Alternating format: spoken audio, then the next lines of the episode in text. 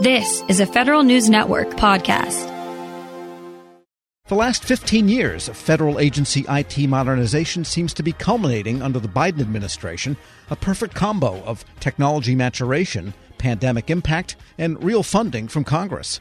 In his weekly feature, The Reporter's Notebook, executive editor Jason Miller writes about how the Biden administration is trying to pull off all of these pieces together to finally make sustained progress on moving off legacy systems. Jason joins me now with the latest. Jason, this idea of a perfect storm of maturation, pandemic, and money, tell us how this all came together. One of the things that we can look at over the last 15 years, Tom, is everyone says, oh, now the technology is ready, or now the business side is ready, or now Congress is finally saying we support this, right? If you go back, Tom, all the way back to our days at Government Computer News together, and 2003, we had the e-government act, and, and that was the time we were really ready, right? Clinger-Cohen was the start, but now we're really ready. And Tom, here we are almost 18 years later, and we're still not really ready yet, right? You go back to Modernizing Government Technology Act, the Federal IT Acquisition Reform Act, all these, all these legislation, and then all these memos that come out. Now the CIO authorities, we really mean it this time. What I think is happening today and, and, and now under the Biden administration is not that, oh, now we're really there, but the pandemic, the billion dollars for the Technology Modernization Fund from Congress, and this idea that the technology has matured to the point where things like cloud, right? You can't get, you can't talk to a federal employee or someone in the CIO's office or someone in the financial management office or the HR office without it becoming a technology conversation. The technology is so.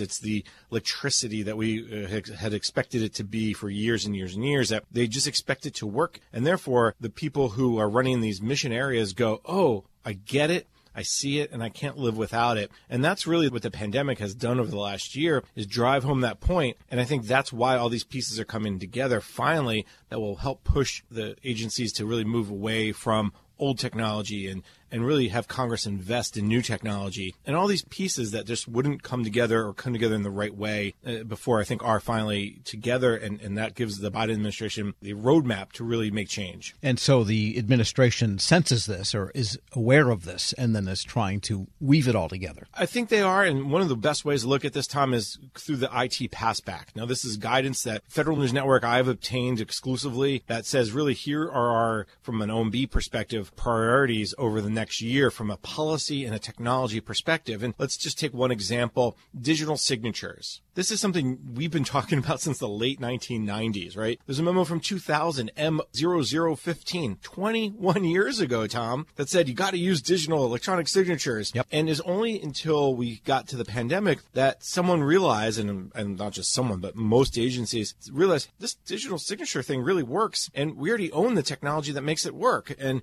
the investment isn't a great deal. It becomes a process change. It becomes a business acceptance change. And when you want, for instance, Tom, somebody to sign a document that's no longer across the hall or two floors down, you, you are much more accepting of the digital signature. And that tags back to the pandemic. All of a sudden, yeah, that's fine. You can just digitally sign it. I'll take it. And then, then you move on. You realize the lawyers are fine with it. The acquisition folks are fine with it. The contractors are fine with it. Everybody's all of a sudden fine with it. And that spurs this type of effort to really move away from legacy processes, legacies technologies. We're speaking with Federal News Network's Jason Miller. And yes, if you do anything in the private sector financially, e signing is routine and it's easy to get into it and easy to do it once you have an account.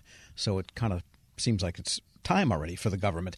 Now, this Technology Modernization Fund, there's already a billion dollars that agencies can count on through the American Rescue Plan, and they're asking for another half billion dollars maybe in the budget request that we haven't seen the details of, but that's coming. Congress now is starting to say, okay, all these pieces are together, including the money now they want to know what the plan really is here, right? There was a letter earlier in this uh, last week from Congressman Gerry Connolly and some others asking for that specifics, right? What are you going to do with the money? What are your criteria? What kind of projects? What are you doing with the pa- with the payback model? There's been a lot of concern over the last you know two, three, four years about how agencies and, and, and can they pay back money that they take from the TMF as a loan.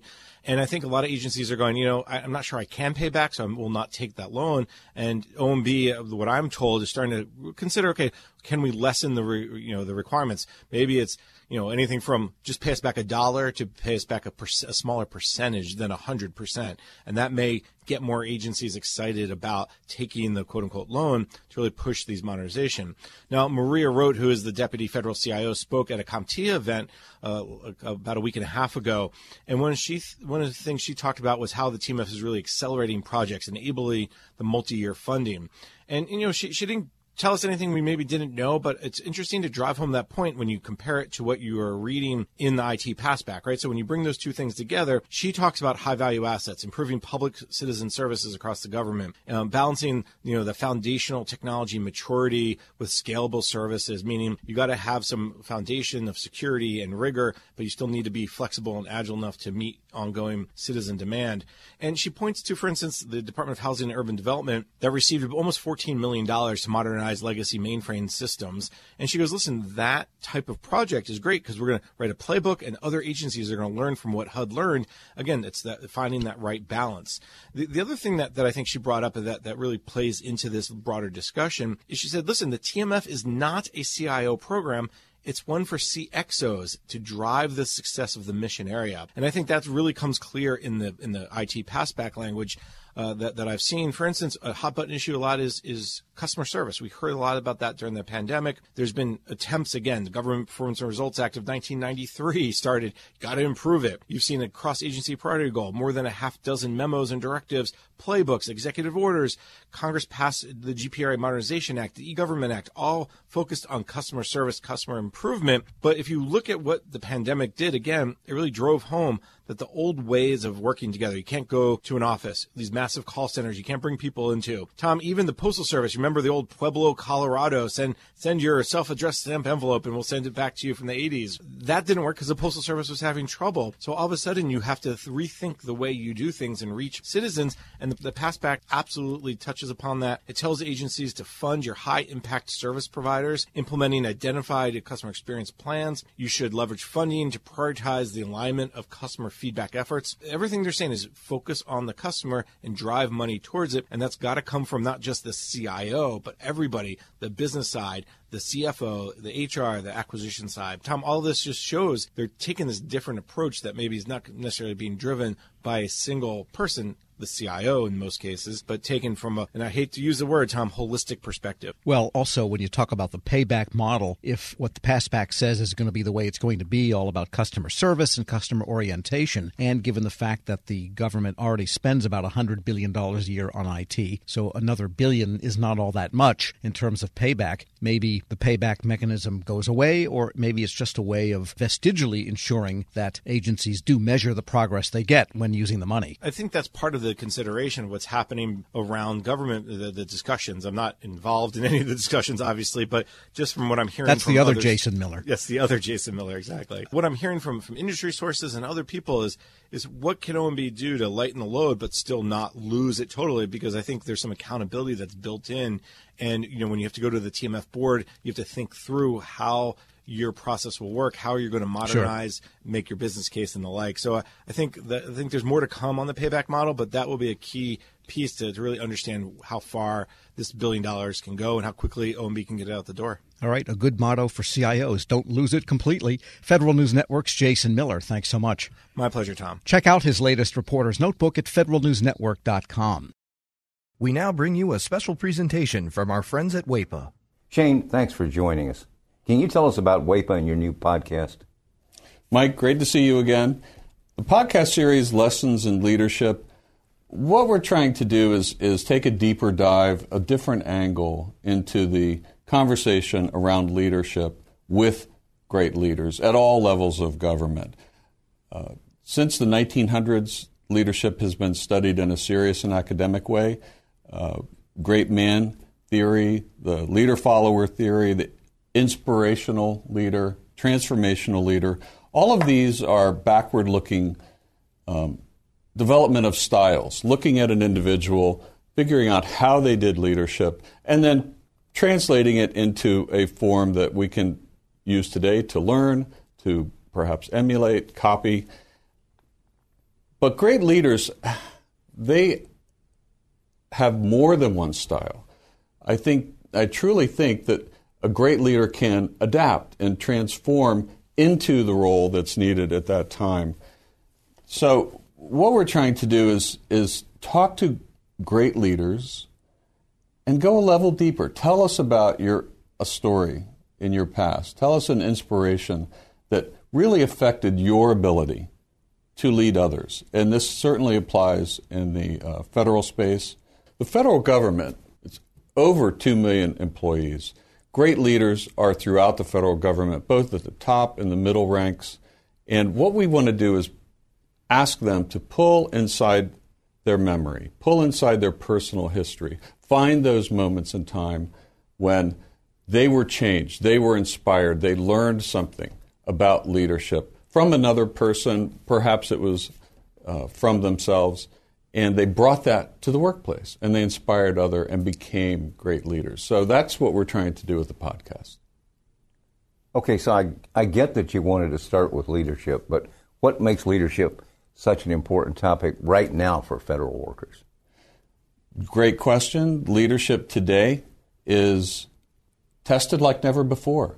Um, today's, if I had to put a leadership style, if I had to put names to it, we hear about um, empathetic, we hear transparent, we hear uh, inspirational. So today we have COVID, we have a down economy, we have people, we have social uh, injustice that we're dealing with. There are many new factors. And it's drawing like never before on a leader's ability to pull from within themselves and adapt to the current change. So, leadership today is almost brand new again. We're taking all kinds of different styles, attributes, learnings that leaders have. They're looking at the current situation that we're in and understanding how do I move groups of people? How do I move my employees? How do I inspire? How do I get them to the next best place? So I think leadership today, this conversation uh, is extremely relevant, perhaps more relevant than it's been in several decades. You know, we talk about an employee's personal route to growth, but what role does the management side have in this? I think in the federal government, it's it's a little bit different than it is in the private sector. Uh, my father was a civilian federal employee. Uh, he joined the federal government in the 1960s. Uh, John Kennedy, he was inspired by ask not what your country can do for you, but what you can do for your country. He had opportunities to go in the private sector. That notion of service inspired him. It inspired an entire generation. I would like to think that call to service which is unique in, in the federal space, in the government space, still exists today. Well, that about says it all. But is anything else you'd want the audience to know about you personally or WAEPA as an, as an organization? Uh, I have been uh, around the group affinity insurance world for um, three decades. Uh, led this is my second uh, major organization that I've led. And I will tell you that we impart this feeling, uh, you mentioned it, Mike, about service, this notion. We serve those who serve. And uh, I will tell you that it's refreshing. It's a blessing to be there. And I have so much respect for civilian federal employees at every level of government. In this podcast, we're hoping to talk to leaders which are similarly inspired and can share their learnings over a lifetime and uh, this will be useful information uh, for anybody in government service. Grab a 30-day free trial of Live by Live Plus, and you'll get unlimited skips, commercial-free music, and all of the podcasts and live streaming events you can handle. Visit livexlive.com slash podcast one to learn more and start your free trial.